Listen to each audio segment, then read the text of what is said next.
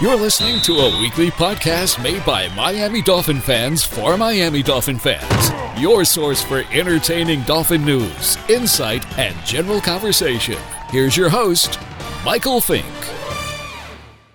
Hey everyone, this is Mike. Uh, the Fin Fans podcast is part of the DolphinsTalk.com podcast network.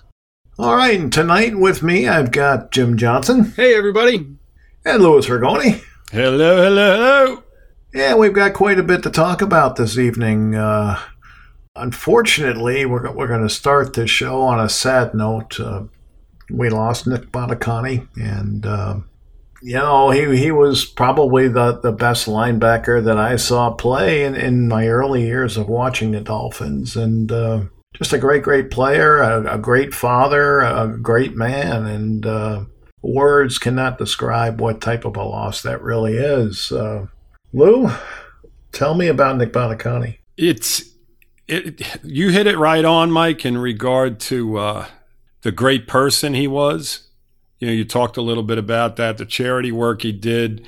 Uh, you know, he he struggled a lot with. Uh, you know his son and what happened to him. I mean, everybody knows that. We don't have to go down that avenue. But you know, when you start seeing your heroes pass, you know, it hurts because these are guys that you grew up watching as a kid. And, you know, one by one, you start to see these guys go and it, it hurts. It really does. You know, they're, they're, they're important to you as a kid. And as you get older, you, you just, you love them even more. You know, Sure. you see the person that he turns into. We watched him for years. I know all three of us watched him on Inside the NFL for years. Absolutely, we didn't miss it. I mean, you didn't have the NFL network. Right. You didn't have, you know, I mean, they were on before ESPN. You know, you used to look forward to watching Inside the NFL and seeing all the highlights. And he hosted that show for years. And he, he was just a great, great person. And, um, you know, it, it is a sad thing. You know, I, I hate to see it happen to, like I said, guys that, you know, we grew up watching. It's inevitable, but it's not pleasant. It's never pleasant. I mean, the guy was a 13th round draft pick and became a Hall of Famer. So it tells you what type of individual this guy was. You know, he came out of college as a defensive tackle and they converted him to linebacker. New England did. And then we traded for him and had a Hall of Fame career. Technically, it was Boston. It was Boston, right? Yes. Technically, it was Boston. Same thing. Boston, New England. That's Jim's area. You know, I'm surprised he didn't correct me on that. But Ah, it's all The, right. um, it's all right. the you know the Miller Lite commercials. I mean, you know, you you just grew up with him doing so many different things. He was always like right there. You know, those Miller Lite commercials. You know about the no name defense. Yeah, it, it is it, it is sad day in Dolphin Land. You know, like I posted on the uh, Facebook page, but. Um, He You know, we were so spoiled. We I'm sorry, uh, Jim. We we were so spoiled. We had Nick and and uh, Offerdahl and and Zach Thomas, all intelligent, intelligent players, and uh, it's hard to replace those guys. Yeah, yeah, Nick was a great player on the field. He he was the captain of the of the defense, called the plays. Uh, obviously, he did an excellent job at that. And then off the field, you know, the Miami project, he, you know, he generated millions and millions of dollars for the you know the the paralysis uh, cures and so forth, and he's helped hundreds and hundreds of players, People. kids, car accident victims from that Miami project uh, to help with the paralysis. Just a great man off the field, on the field, and uh, doing things for his family, the community, and anybody that needed a hand. And uh, definitely will be missed. You know, he had like 163 tackles in a 14 game season. That was 1973. That is still a team record. Yeah, that's an amazing stat. Realistically, I mean, he- was too small, not strong enough. You know, the typ- the typical Zach Thomas thing. Um, and he was just a, a smart, intuitive player, and he had a nose for the football, and he made a ton of plays. And you know, you can't substitute that brain power you know with speed and and muscles there's there's only so much you can do you know if you if you run to the wrong place it's uh you know a dead end Yeah, and ev- everything that you that he brought to the game is exactly what is not there in the game nowadays. And I know we're, you know, we're old school. Me and Mike are, Jim, I know you are to an extent. And that's what you don't see as much in the game anymore. You just don't see it. You don't see guys overachieving. You see guys going through the motions. Okay, we'll get them next time type of attitude. You just don't see that that type of individual the level of commitment. Exactly. Yeah. You don't see it anymore. You just don't I don't see it. I mean, Nick was a guy, if you screwed up, he'd pull you aside and he'd correct you. He didn't tolerate it, you know? Yeah. And that's one of the reasons why that, that defense only had something like 11 mental errors the whole season.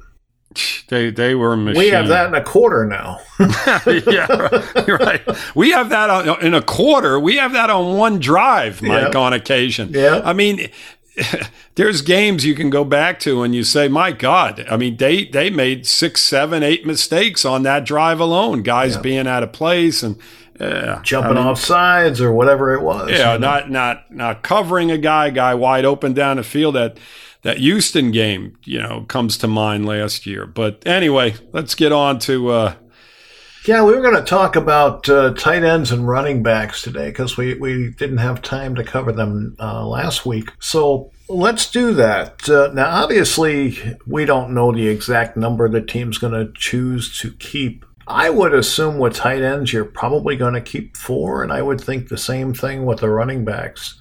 Uh, so if that's accurate, uh, which four guys do you guys see making the team? Uh, yeah, as far as tight end goes, we've got Dwayne Allen, and he's going to make the roster. We just we just don't know how healthy he's going to be. And of course, Mike Gesicki, you know, he'll make the team. From there, you got O'Leary, that's basically your starter right now. He's looked good in camp, and uh, you know he's going to make the roster. And then probably Smythe, our other draft pick. So those would be the four tight ends that I would I would think would be on the team. And then the running backs, obviously, uh, you know, you've got Drake and Ballage. Uh, you know, whether you consider uh, Cox a running back or a fullback, I don't know how you want to break that down. Um, I have him in the running back group simply for numbers. Yeah, and and then from there you've got Walton, and uh, I'm having a brain fart on the other guy we drafted, Gas- Gaskin. Gaskin. That's it, uh, Myles Gaskin. Um, you know, if Walton's off the field issues are squared away, he brings a lot of things to the plate. But, you know, we did just draft Gaskin. So, you know, I'm thinking Walton will be the odd man out. Yeah, I'm on the same page with you, Jim. Uh, you know, I, I don't see Walford making the team unless, of course, there's an injury. And, you know, we've got. You mean four, Walton? Uh, no, Walford in regard to the tight ends. Oh, Mike. okay. Clive, I'm Clive sorry. Walford. Yeah, got you.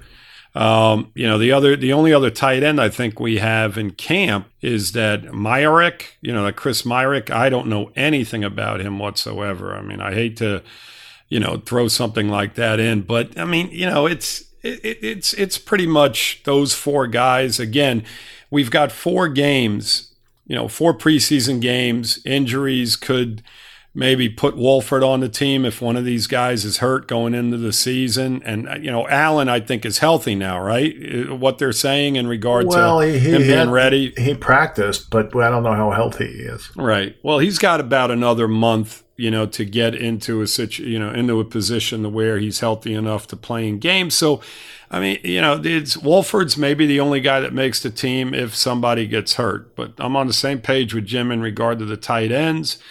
Um, you know, how productive they're going to be, I don't know, because I think each one of them brings a little bit something different to the table.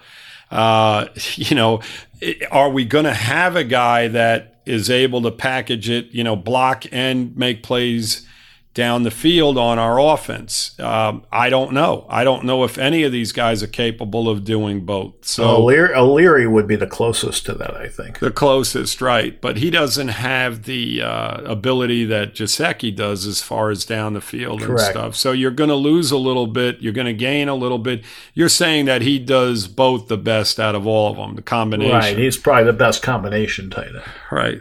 And uh, in regard to running back, I mean, you know, Ballage and Drake are there.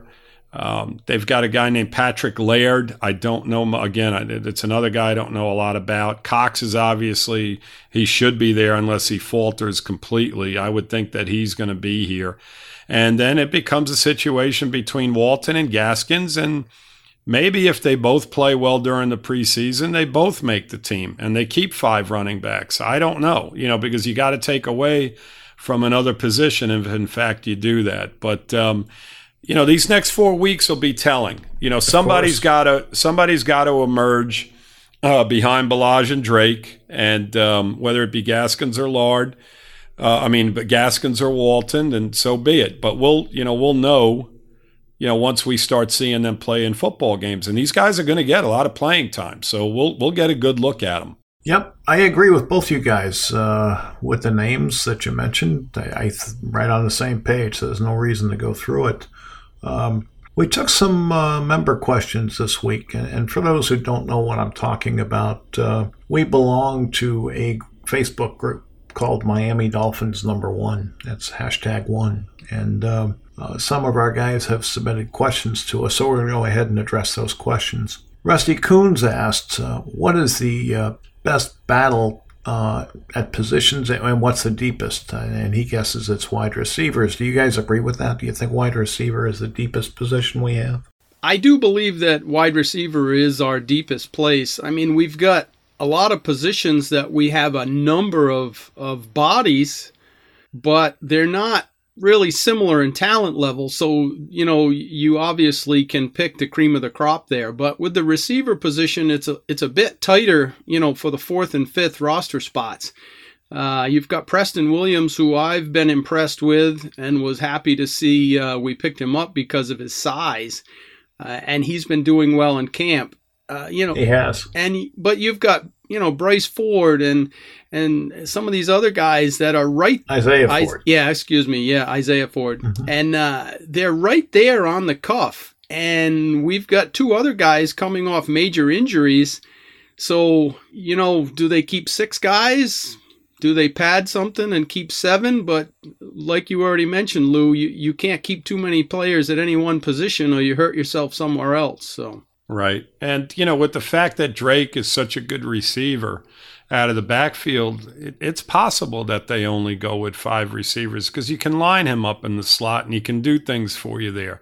Um, you know, the only other, and I agree with you, Jim, in regard to the receivers. And who was the person that asked the question, Mike, on the, uh, on the page? This was Rusty Coons. Rusty Coons. So basically, you know, he said receivers. The only other position that I feel that we're somewhat deep at now is is the uh, safety position because now with McCain back there, you have you know, and he's starting you know, on the depth chart. You know, he's he's in there right now as a starter along with Reshad Jones. Now you have T.J. McDonald behind them, another very solid player, and then you have Fitzpatrick. So you've got you've got four guys there at you know in that safety position to where I feel that all four of them would do a pretty solid job. Now, when you when you throw the cornerbacks in, it, gets a little shaky. But as far as safeties are concerned, yeah, I think there's some depth there. Now, which uh, position battle do you think is the tightest? The position battle. I mean, it's got to be offensive line. Um, you know, you've got you've got Deiter and you've got Chris Reed and you've got Davis. No, I don't think Deiter's in for a battle. I think he's starting. He's going to start. Yeah, well, I think so. There's um, possibilities there, Mike. And again, we have to watch over the next four weeks who comes forward and who plays better in these games. Um, you know, I never bank on an offensive lineman that's a rookie stepping in there and and just you know doing the job without getting some type of um, validation in games. Exactly. So let's just you know let's just wait and see. Um, you know the tight end position, which you which we already talked about, is going to be interesting as well. But I think that's going to be a, a, switch in and out type of thing where they're not going to have a like a set starter. You know they'll have a guy that starts the game, and you know when the the names stroll across the TV set, you know, Dwayne Allen is your starter at tight end. But you know as the game progresses, you're going to probably see all four of the guys that make the team in at one point or another. Um, so, you know, I think that because we're just not that deep at a lot of these positions, Mike, that, you know, the, the offensive line is probably the biggest um, position in regard to people competing. I would agree. And I think the you know the wild card is Davis. Is he going to be a tackle? Is he going to be a guard? You know, right? And uh, it a lot depends on what happens at the other positions, and that that'll kind of uh, help them to decide where to leave him. Mm-hmm. Um, this question is actually from me, and uh, the, the question is what's the difference between allowing a young player to develop and making excuses for a player who's really not playing all that well? You know, a youngster that's not playing all that well. Can you guys differentiate between that? I look at a guy's, you know, in his position and then his skill level coming in, and was he at the top of his class? Is he highly rated? Should he be doing, you know, this part of the game right now, or should he still be learning something? If a guy's raw coming in, then you expect him to have to learn a few things. If a guy is drafted highly and he's, you know, say the best at whatever his position is, well, let's let's hypothetically yep. put Gesicki into that uh, mix. I'm right on the edge of teeter tottering between he needs a little bit more time. I mean, this is his second year. I think he'll be okay. Right. But it gets really old making up excuses why he can't get past an elbow at the defense at the line of scrimmage. Um, he needs to play better, and I'm kind of getting done with the excuses with Gesicki. He needs to man up and make some plays, and until he does that, you know, they're all still excuses to me. Uh, okay. But you know, he does. You know, a tight end is a difficult play. You know, position to learn. You got to learn. It is. You got to learn all the offensive line stuff and all the receiver stuff. So there is, and you got to grow into your body a little bit too. Exactly. So. Exactly. I, I'm not making excuses for him really at this point. Uh, he's got a little time left, but you know, if you're not seeing progression and eliminating some of those same mistakes, then you know you're on a downward spiral, and you're you you know it's just excuse time. I think quarterback is really a whole different ball game because they are sometimes more patient with young quarterbacks than they would be with a young tight end or or Charles Harris or, or really name anybody else. It doesn't matter. Uh, you know, I, I, but I think there is that fine line there, you know, when you are spending too much time on a player, they've got to come in and, and kind of like Bill Parcells used to say, if they don't bite as pups, they're probably not going to bite. And I, I think there's some truth to that, but there's also some exceptions to that. And, and you've got to take it on a case by case basis. Um, with a guy like Gesicki, he's got so much natural ability but he has a problem with contact, and, and this is a contact sport. So, what they have to figure out is can they teach him to be more effective physically? And can they grow his body to a point where he'll be able to be more effective physically? Now that takes time. That takes weight work and that takes repetition and all that other stuff. You know, this is this is how, what they have to battle with when they make these decisions as to uh, whether they should or should not give a player additional time to grow. Uh, Lou, do you have anything to add to that? Yeah, uh, the uh, the coaching staff is with these guys every single day. You know, we see you know we we'll see the game on Thursday night and they'll each player will have a limited amount of opportunities to do what they need to do on the offensive side, on the football, you know, on the defensive side. So, you know, in regard to us as fans and as so-called experts and podcast members and whatnot, you know, that's all we're seeing. So I rely on the coaches and we have to trust in them to where they're putting the guys on the field that deserve to be on the field, and they're putting them in a position to make plays and not putting them in a position to where they're not going to be successful. So a lot of this falls on the coaching. Now, as as you watch these games and you see guys fail over and over again, and we can go back to Gesicki because you brought him up, Mike, and you and Jim just spoke about him. Mm-hmm. If this guy continues to not make plays when he's given opportunities, then then there's an issue. And that's the way I feel at every position. And that's the you know, I I'm a no nonsense. I don't have the patience for it. You either you either make plays or you don't make plays and you're either going to be here or you're going to be gone and there's a million players across the league that have come in and have been put in a position and have failed at it. So you move on from it. And, and in today's NFL, they move on quickly. They don't have the patience they once did years ago. So I think that a guy like Gesicki, this is a really, really big year for him. Absolutely. And, and there's other guys on the roster as well. You know, we talked about Drake in the past. Some of these guys are going to have to step up and make plays, or they're just not going to be here. So, you know, I know there's a thin line, like you said, but you know, I I I believe in the coaching staff to where it's their job to evaluate these guys on an everyday basis. I mean, these guys are there every single day, and it's up to them to put the guy on the field that deserves to be on the field, whether it be a second round pick or a guy that was a free agent. Put the best guy there, the guy right. that's doing the job game day in and day out. So, so what you're saying is the coaches need to get the pups biting. Exactly. And you know what? Sometimes, Mike, it's not it's it's not even it's not in the player. You know, maybe yep. Gesicki just does not have it in him. He doesn't like the contact. I mean, we can go back to um, oh God, who's the receiver that's with uh, the, the, Ted Ginn Jr. Uh-huh. He he does not enjoy contact, but you know what? He's become an extremely solid player in the NFL for a few different teams after we let him go, and he wasn't very good when he was here. No, he, he wasn't. He had speed, but he developed into a player. And there are times where that happens, but nine times out of 10, if the guy is not being productive early on, then then there's an issue. So that that's the way I look at it. There's more examples of guys going in that direction than they are in the Ginn direction, if you right. guys can follow me. Yeah, of course. Okay. Uh, Mark Rutherford asks, what, what do you see the, as the uh, key differences between this camp under Flores and, and previous camps? Well, Jim? camp is camp to some degree, but there seems to be a little bit more team orientation with it. You know, that TNT wall, you know, takes no talent kind of thing. Things like that. That's different than what we've seen in the past. And I'm I'm in just in love with the the direction that this new regime has has gone.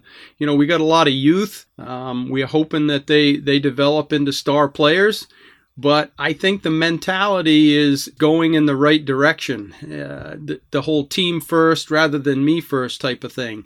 And, you know, other than that, you know, camp is camp and there's only so much you can take out of it. Uh, you know, we got to wait until, uh, September 8th to see what's really going on. Yeah, you hit it right on right there, Jim. Once we start seeing these preseason games, we'll have a better idea of where they're at. If they're, you know, if they're more precise on plays. Uh, you know, the play calling is, you know, is all over the place. We're seeing a lot of different players in and out mixed in. Some of the guys that are fighting for positions being productive. Once we see that, you know, after a few games, then we'll be able to tell if there is in fact any difference. Maybe, maybe there will be, maybe there won't be. But you hit it on every, you know, on every point. So I don't need to repeat what you said. I, I, feel the same way you do in regard to what he's bringing to camp as far as a team orientation type thing. I think that he's closer to these players. I will say that. I don't think Gase was very good uh, communicating with the players. I think Flores is going to be much better in regard to that. Um, and I think that this coaching staff is is going to be a little bit harder, not only on the players, but the coaches. And we've already seen an example of that to where yeah. they've already released a coach because they didn't feel he was doing, he was teaching the job properly. So I like it. I like the direction, but again, we have to see the final product before we can really put any any judgment out there on this, you know, because we've been down this road before. So Yeah. Yeah. I feel I do feel that Flores has more respect from the team players than maybe Adam Gase did. Yeah. You know, Adam Gase.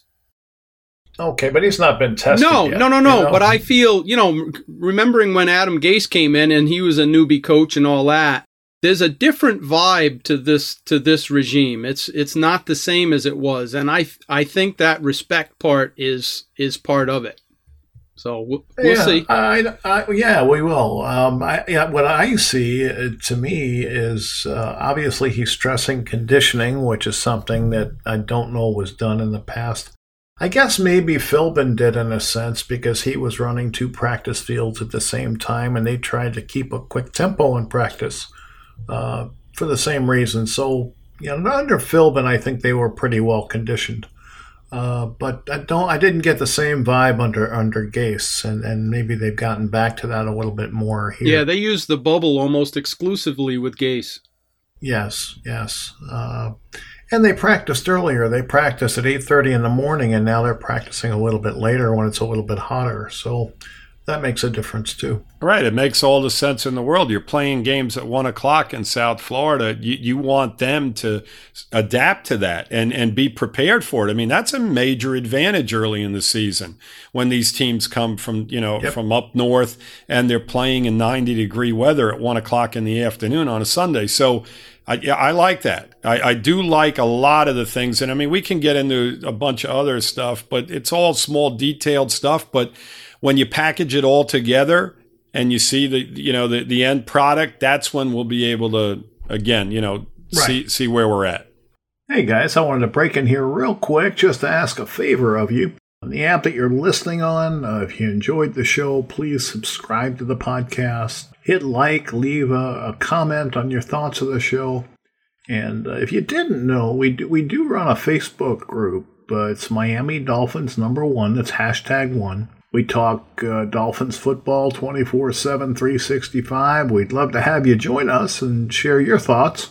And uh, once again, we want to thank you for listening. Uh, let's make it a habit. We'll see you next week.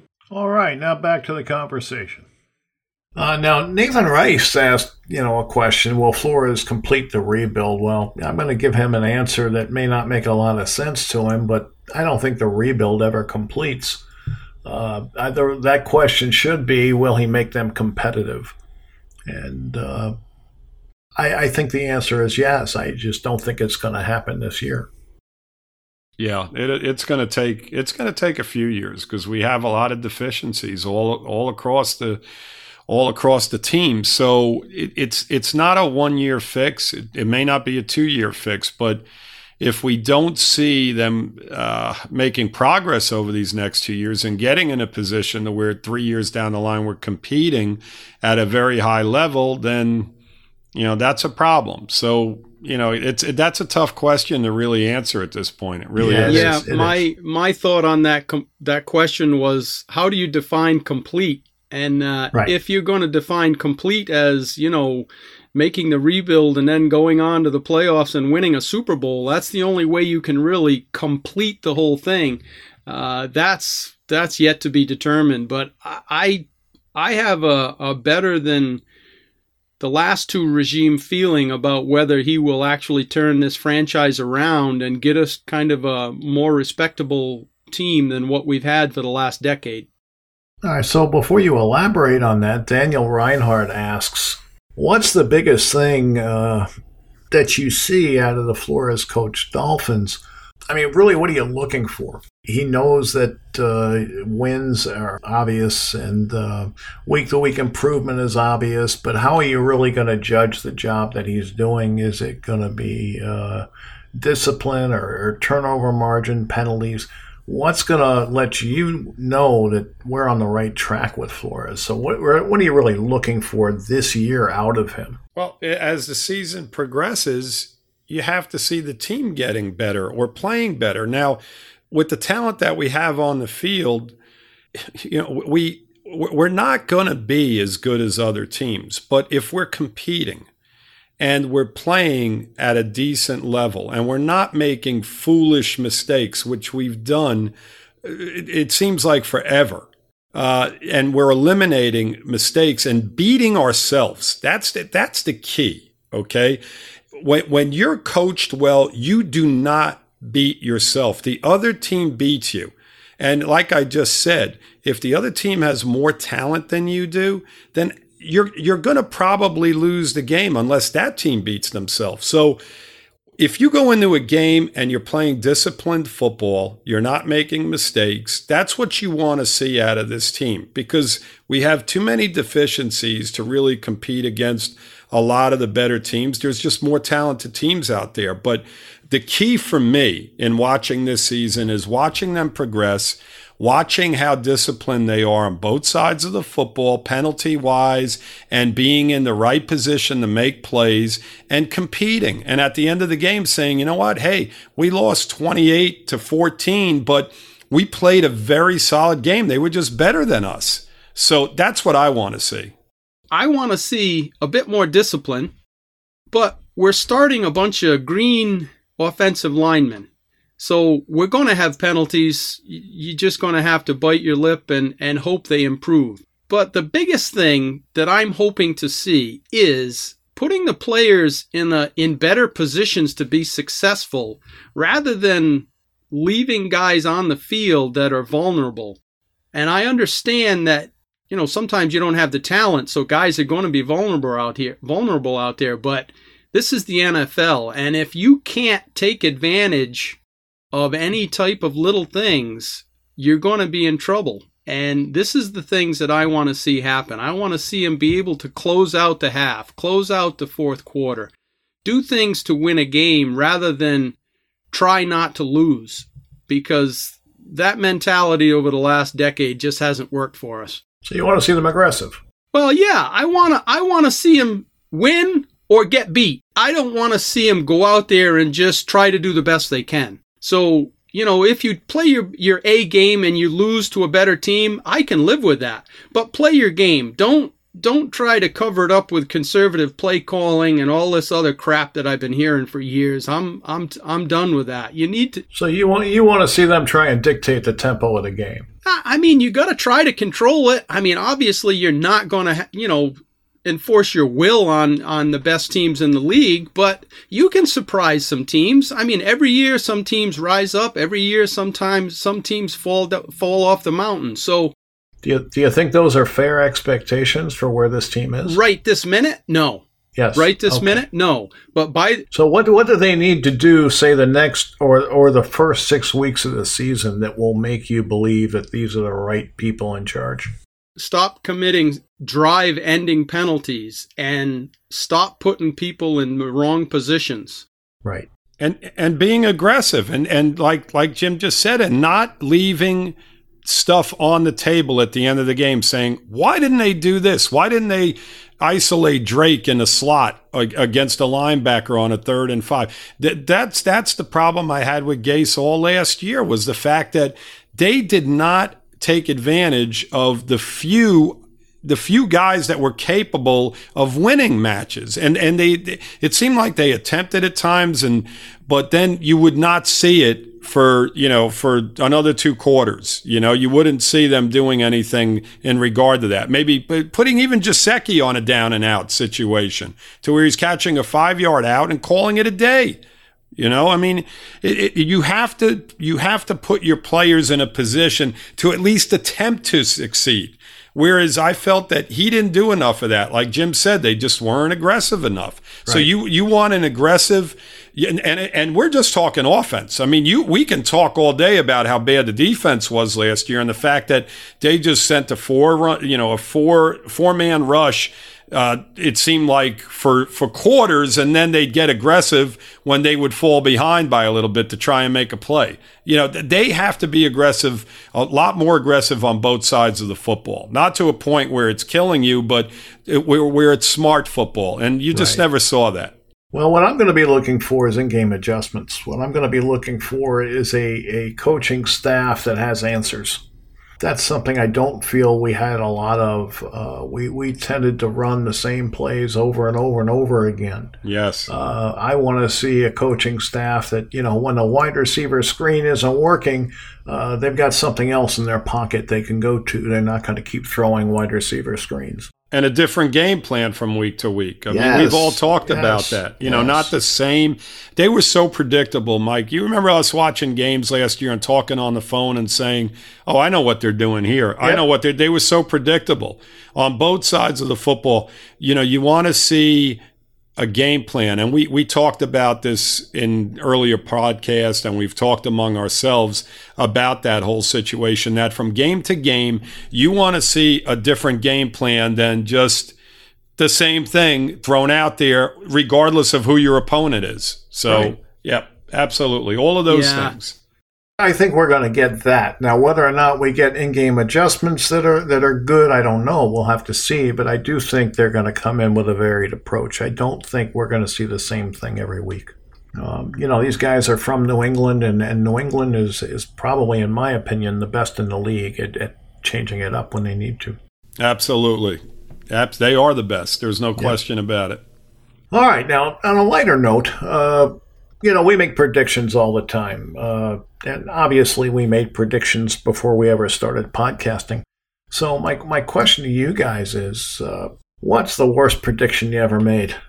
That's a that's a really tough one, Mike. I mean, you're talking, you know, you're talking 40 years of watching football. Um, now, let's say the last 10 years. Let's not go back. All right. So more recently, probably yeah. after the after Gase got us to the playoffs in season one, uh, going into that second season, thinking that we were on our way and we kind of took a step backwards uh, you know, I felt that, and I, I, think you did too, Mike, that he was going to be a guy. Don't get me involved in your worst well, prediction. You know, come on, Mike. I got my own worst prediction. I've got a better memory, and I know you talking a lot of smack about Gase. But the point, I would say most recently, it's that, you know, I, I really, after that rookie season with, you know, uh, Gase's rookie season, that we were going to go forward and we were going to be a playoff contender year in and year out. And obviously that didn't happen. So I would probably say uh, most recently that that's what comes to mind for me. What about you, Jim? Well, I've been pretty hard on Ryan Tannehill the last few years, and he's deserved. You're still hard he's, on him. He's he's deserved most all of it.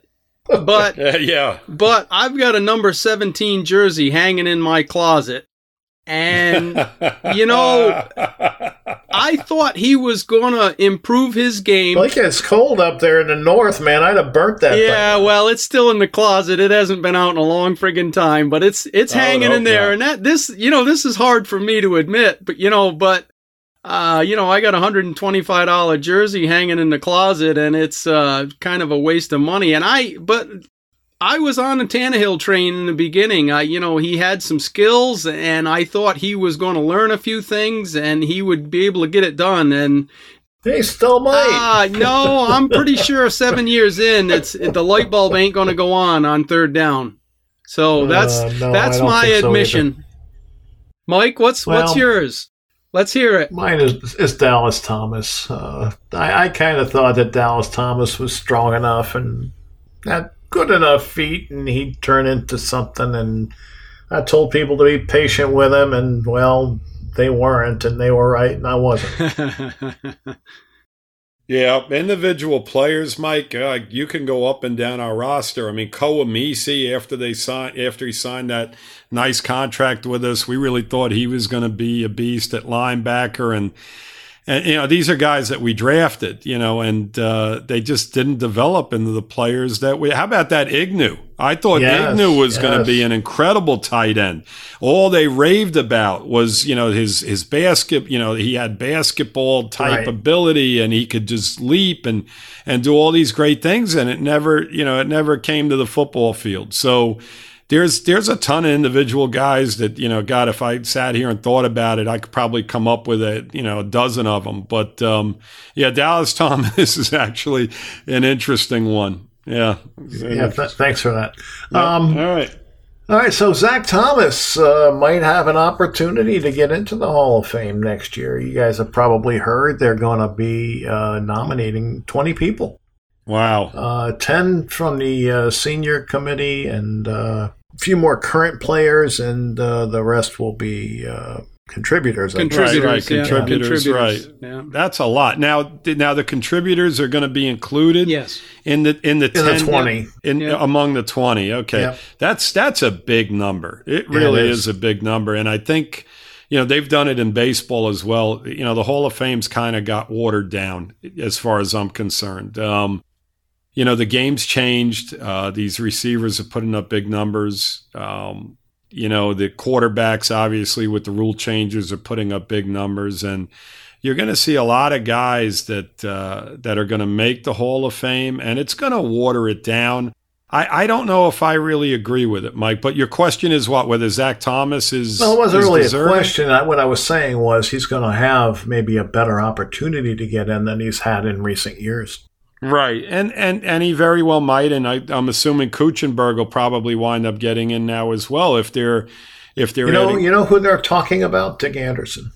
well he's he's another one that I I believe is deserving. Yeah. uh, but I hear his name mentioned more. I don't hear anybody talking Yeah, about I haven't seen Kuechenberg's name mentioned at all, and and he, you know, but we're off the track here. I, you know, Zach Thomas belongs in the Hall of Fame, whether they induct their regular eight or whether it's twenty. But you know, the dude's gotten overlooked because you know the Dolphins weren't a popular team, and you know, so he's not the the homegrown hero. So. The, the dude's got all the stats, he's got all uh, the records and his his accolades, and he should be in.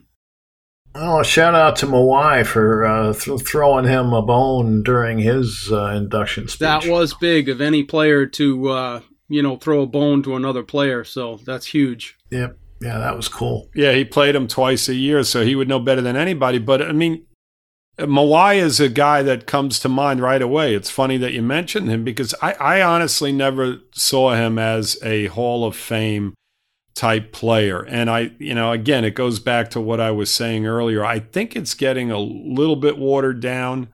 And when I when you think of Hall of Famers, I Mawae doesn't come to mind. He just doesn't. You know, it, I, I I don't know. I don't really disagree with you. Uh, I I wouldn't. He would not be the first name on my list. You know, not that he was a bad player. No, anything by like no that, means. He But, was a good player, I, very I good. just don't think he's quite Hall of Fame worthy. I would agree with you. Yeah, I th- Yeah. I think we're all in agreement on that one.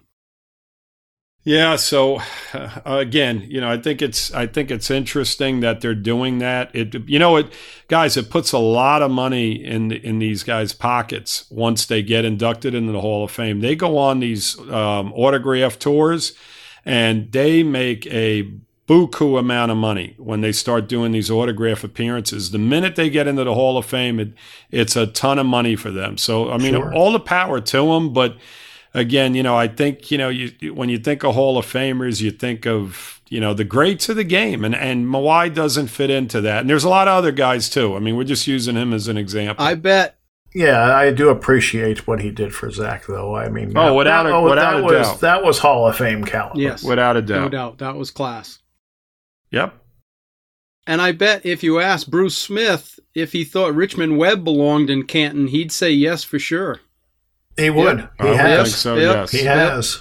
So, um, all right. So, all right. I'm a new fan. I don't watch a lot of football. Uh, this is the first preseason game coming up. Tell me three things I should focus on Thursday. Three things you should focus on on Thursday as a as a f- just as, As a, a new fan, I, I don't know what to watch. What should I be looking for? I know the game doesn't count. Uh, what what should I look at? uh, Execution on the first drive. Right. And and and uh, coming back in September when the games actually mean something. Yeah. I mean, you know, us, the, the three of us obviously will be watching, and I'm sure a lot of people, a lot of other Dolphin fans that are really into it will be watching. But for the average fan, Mike, to watch a preseason game, I think they get bored with it after a while. Obviously, it's going to be very interesting to us because you know we we live this. Um, but the average fan, I mean, they want to be entertained, and these preseason games are hard to be en- en- entertained in. You know, they they truly are. So, but getting back to what Jim said, yeah, absolutely. You want to see them execute when the starters are in. You want to see some of the young players, maybe as a new Dolphin fan, the draft picks saying, "Oh yeah, yeah, that's the guy that we drafted. Oh, that was a great play that he made. That was a great catch that." you know that that uh, Williams made late in the game or whatever. So, you know, as a fan coming in, you're probably looking for guys you can relate to that were drafted and guys that have been talked about if you're following them at all and seeing if they actually make plays during the course of the game. You know, because that's what we're looking for, you know, so I would imagine, you know, new fans would be looking for the same. I think the most important thing to look at is one-on-one matchups. Right. Yep. That would that would be my answer. If I had to pick one thing to look at, that would be it. Watch the one-on-one matchups. Don't worry so much about the score. The scores are irrelevant. Yeah, and let's uh, let's hope, Mike, not to cut you off, but and uh, then uh-huh. you can get back to. But let's hope that you know the TV, uh, whoever's doing the the game, broadcasting the game, does that because sometimes when you watch these games, you're like, come on, guys, we we want to we want to see guys like a Deiter, for example, being isolated on the guy and showing us some of that while he's in the game because that's what these preseason games are all about.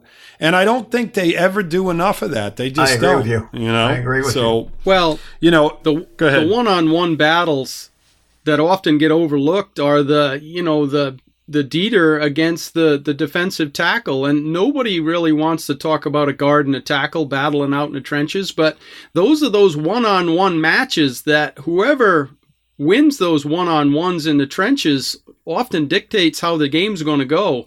You know, you, you always have a, a defensive back on a wide receiver, but those one-on-ones are across the whole 11 on 11, so you can uh, you can find a lot of them to watch. The other thing I think you should look for during the game is who stands out on special teams. Because that goes a long way towards those kids making the roster. It does. There's no question about it. Uh, you know what? I, am really getting excited about it. We're a couple days away, and um, you know, us sitting, you know, us sitting here talking about it, it's getting me fired up. So, you know, I, I hope they are productive and I hope all the things we talked about develop. You know, some of these guys that we drafted show us something in week one and then going forward from there. It gets you excited going into the season, you know. So let, let's just hope that we come out of this in a positive way. You know, I next- think I think we're all a little fired up, aren't we? I mean, even though it's the first preseason game, and even though we don't really like first preseason games, we're we're excited to have football back. We're excited to have you know something real to talk about. Absolutely. And the last thing I want to touch on before we close the show, real quick, uh, is the quarterbacks. I mean, uh, Fitzpatrick has been named the starter for Thursday night. I don't think that means anything. I don't think uh, the competition is a real competition. I, I just think that they know who they're starting game one. And I think it's going to be Rosen. Really? I do. Wow, that's that's that's interesting, Mike. I that, do, and that, I didn't think that weeks ago, but I do now. Well, you know, as we watch the preseason, you know, week in and week out, and as we get closer, you might be right. That's a yeah. that's a very bold prediction there because, um, you know, I I felt that at some point they they almost have to put him in, but I didn't think it would be in week one. So that that that's an interesting interesting comment. So well, you know, I'm listening to the things the coach is saying, and uh, you know, he's really pushing him. You know, he's he's really pushing him, and I think that they, uh, the reason he's pushing him so much is because he really wants to start him week one. Yeah, right. Yeah, who who wouldn't? Wa- so I'm I'm kind of reading between the lines. Yeah, who, who wouldn't want Rosen to be your starter? Uh, but I'd love to see him rise to the occasion rather than just throw. throw. Well, I think the coach feels the same way. Exactly. Jim. I'm sure everybody does. But a lot of people are just like, he's got to start. He's got to start. And it's like, well, no, he really doesn't. If he's not ready, I, I wouldn't want him in the game. But you you could have a little intuition going there, Mike. You know, I wouldn't be terribly surprised. Rosen has been trending up. Uh, he's been throwing the ball with more velocity and and you know looking better. So if it keeps going in that direction, you know he could be your starter. Well, you know, since he announced that uh, Fitzpatrick was his starter, uh, Rosen has had uh, four good practices in a row. I mean, not great practices, but good practices.